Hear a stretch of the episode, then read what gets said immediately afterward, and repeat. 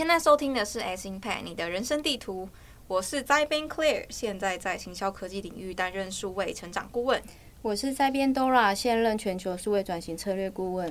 我是栽编 Tim，目前在半导体领域担任工程师。耶！自己帮自己拍手。好，在我们正式进节目之前呢，我们要特别感谢 MicMind Studio 的赞助。My My Studio 记录美好生活的自媒体空间。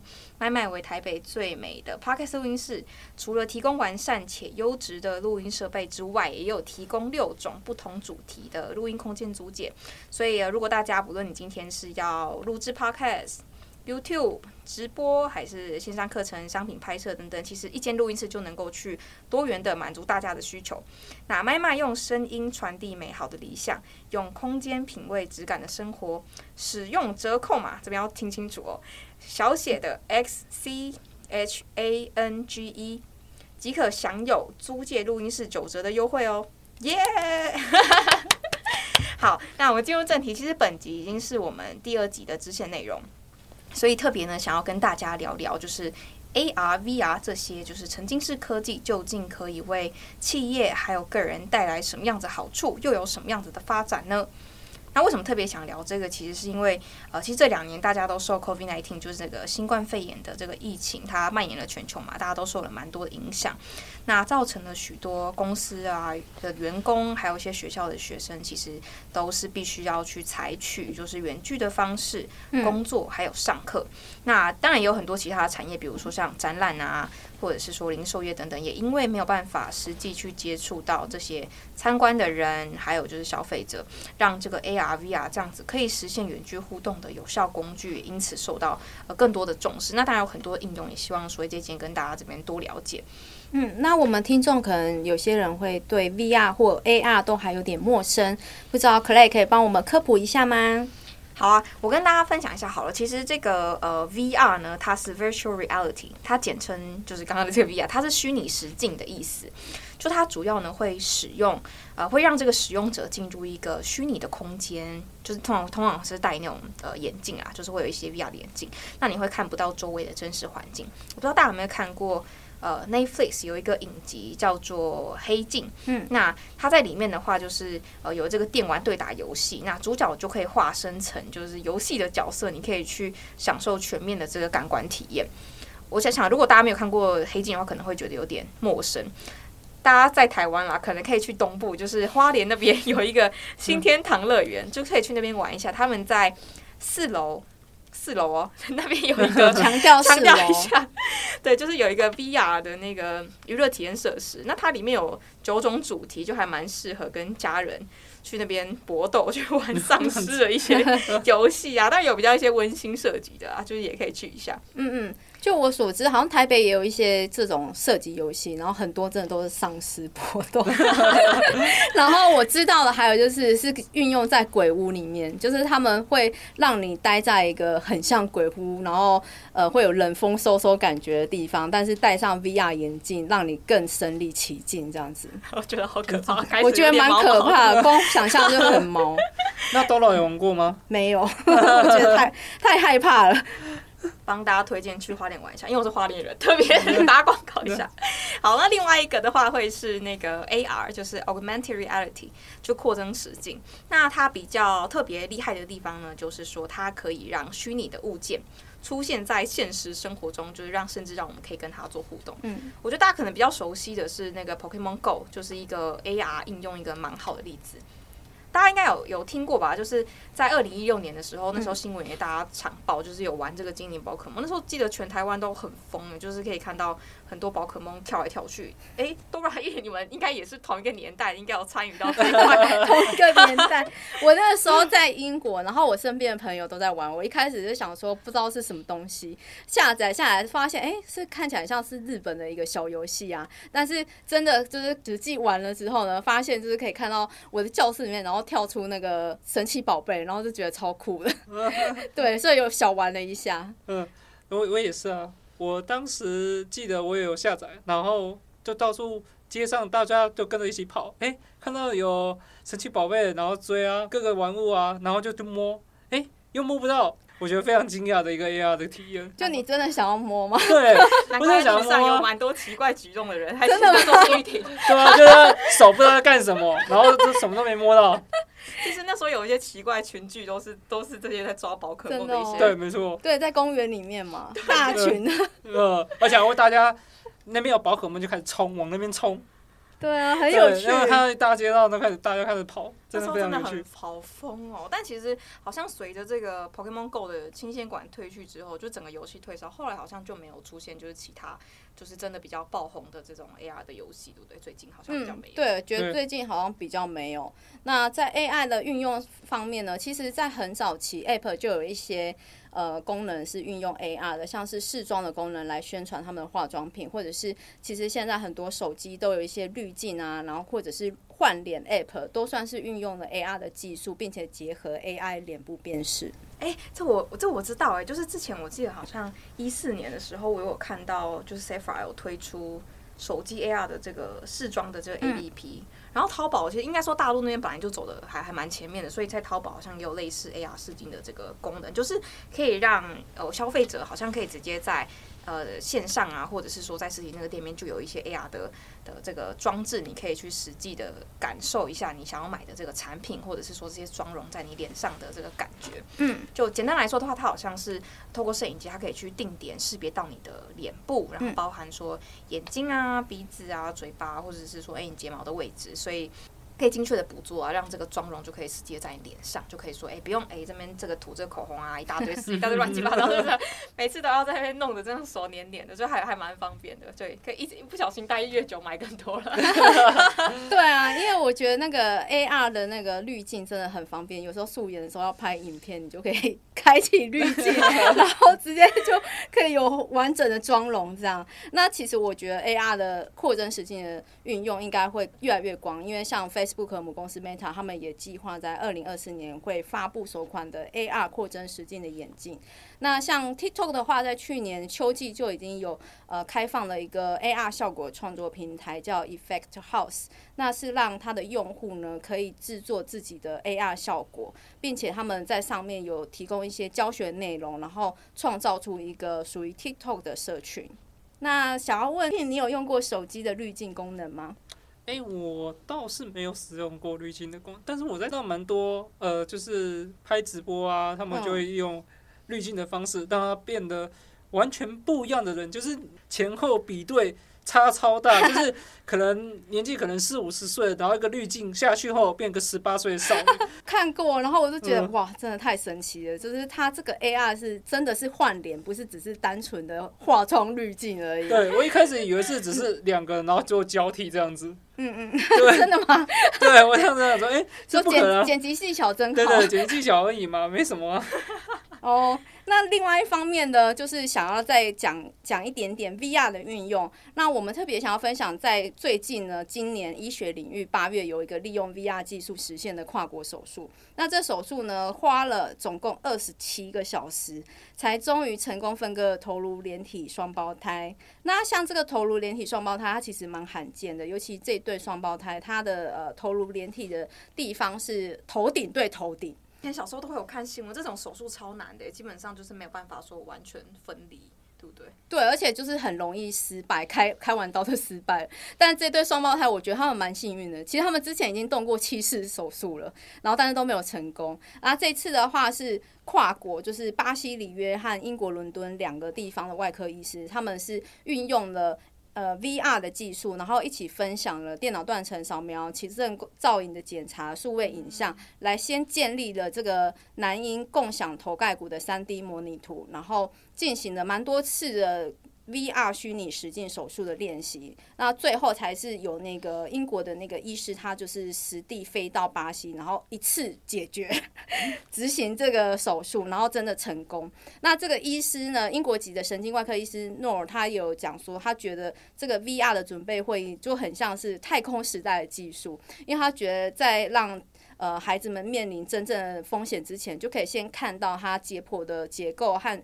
执行模拟手术，他觉得很棒，而且这一类的手术，就像 Clay 刚刚讲的，真的是这个时代最高难度的手术。那他可以用 VR 来执行它，他觉得就像登陆火星一样。对对对，我有看到这个新闻。然后这个连体婴的方式连接因为太特别了，然后他们又经过好几次手术。那随着年纪增长的时候，其实风险会越来越高。嗯嗯当时我有看这个报道，他们说医生其实都没有经验，所以只能透过新技术 VR 去多次模拟出他们可能会失败、有可能会有副作用的风险，都模拟过了，然后大家进行手术。对啊，就是这个手术让他们可以先练习。对，那同时像外科医师，他可以戴上头戴式显示器。那现在的技术就是那个显示器又非常的轻薄，戴显示器之后就可以直接看到患者体内的皮肤啊、组织的状况，然后可以呃直接在患者的身上看到拟真的 3D 画面。那些医师就像是有穿透视力的超能力者，然后可以让他的手术进行的就是更直觉，然后更快速这样子。哎，对，就是现在的 AR 慢慢已经融入到医学，现在医学比较多，因为现在大体的绝症者是非常少的，然后医学院的学生要做更实际练习，其实透过 AR 的练习实战经验可以重复更多次，而且更多的经验。现在的 AR 已经。融入的医学速度比我们想象的它还快，对。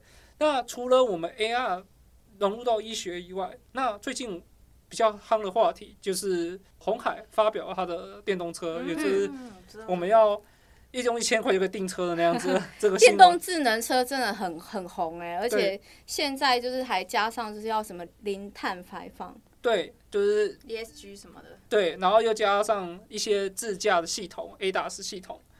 然后最最最红红的就是他把 AR 一个技新技术先炒红，就是 AR 它的抬头显示器、嗯、AR HUD，嗯，等于炒红了。它这个抬头显示器是呃汽车，比如说一般开车驾驶前面可以看到那种限速的这个透明板子嘛，就会写下来时速多少多少，是那个板子吗？哎，没错，就是那个板子。那个板子就是哦，现在就是显示哦，你就现在时速我六十、七十一直在变，嗯、那我们又有那种科技执法，所以你。为了不拉超速，你就会一直低头。哦，我是超速，超速，然后就很容易撞到人，甚至呃没有注意前方就追撞前面的车子，所以就会有这个风险。那这个 AR 抬头显示器就会显示在投影在你的挡风玻璃上，然后就会告诉你时速、胎压、汽车的一些警讯，然后这个可以帮助我们行车安全做非常大的加分，也可以避免我们在第一次多次低头的风险。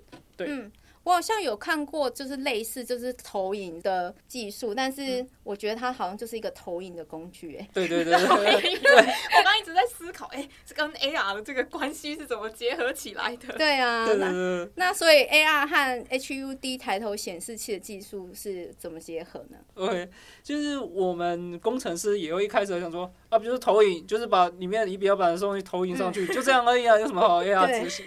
但是现在的 AR 会带入的是导航，导航资讯。那我们其实，在开车的时候，我们可能上有一些交流道、高架桥，我们其实看二 D 的画面，就是 Google Map，其实你真的是看不出来。你要右转，就有三四条的呃道路，你可能就不知道你要怎么转。那如果 AR 带进去，有个三 D 立体的图呈现在你的挡风玻璃上，你就会知道，好，我要接下来要怎么走，要知道怎么转弯，你就会更方便、更清晰，然后。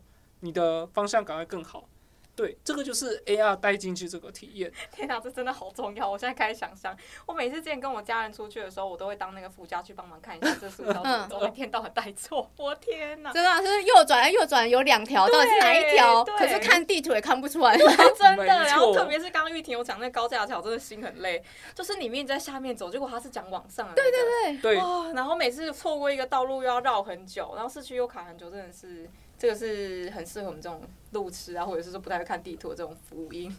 那有没有一些更易于想象的一些例子可以跟我们听众分享？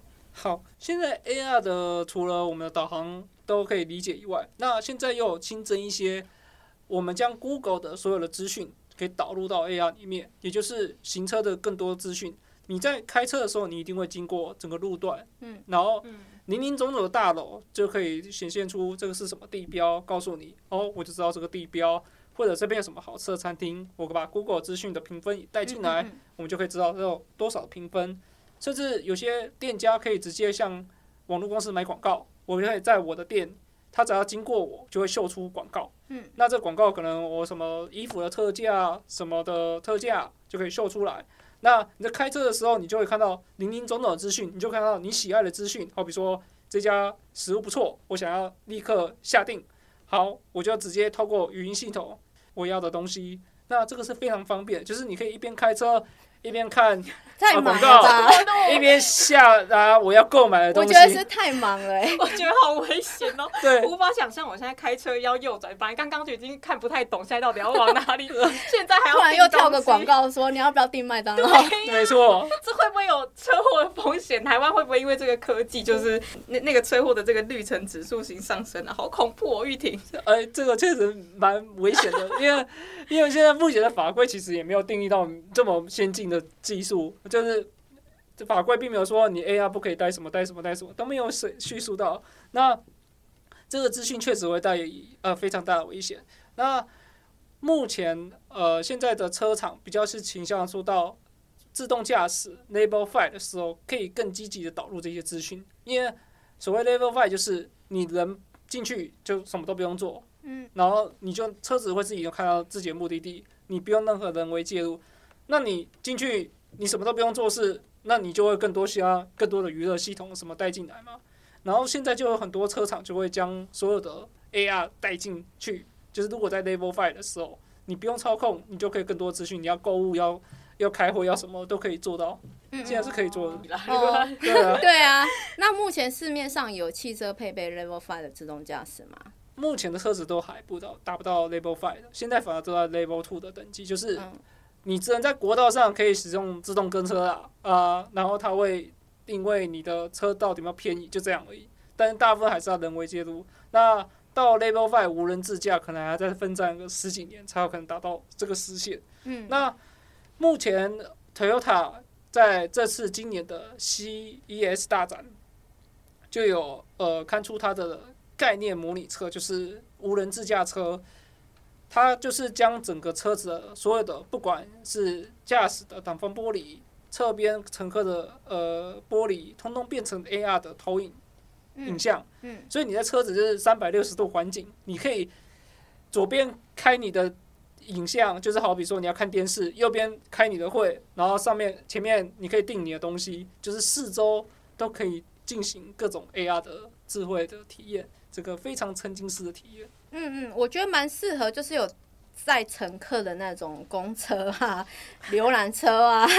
对，就是呃，计程车之类的，就是大家进去，然后商务客嘛，然后等等等等，你也不知道做什么事。计程车真的感觉非常适合，就是我现在就是因为像现在我坐计程车，我也会就是用手机，然后就定说，哎、欸，我等下到家要吃什么，就抓个时间，然后先定一下，对啊。对，现在是呃，这个未来就是这种，大家可以好好去想象这种未来可能实现，可能大概在，我觉得应该大概十年内就会有机会呈现这个情形，说不定超更超快速。对，现在科技的发展的超快，对啊，超快的，很可怕。加上 AI 的运用，我觉得，嗯，嗯，但我觉得像刚刚体面提一样，不论是在公车啊，或者是说，哎，刚刚玉婷讲的那个开会，我觉得是都还还蛮好，也蛮有趣，就可以帮到我们的生活。但是我在想，好像也会伴随着。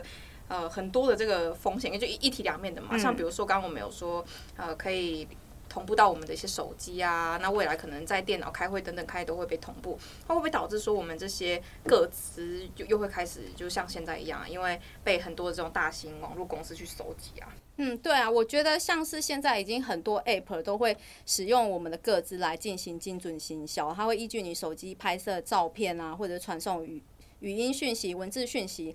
都会根据这些资料来跳出相对应的广告。那未来如果再结合 AR 的话，我觉得就是走出门或者甚至在家里，就无时无刻感受到广告无所不在，不断的想要买买买。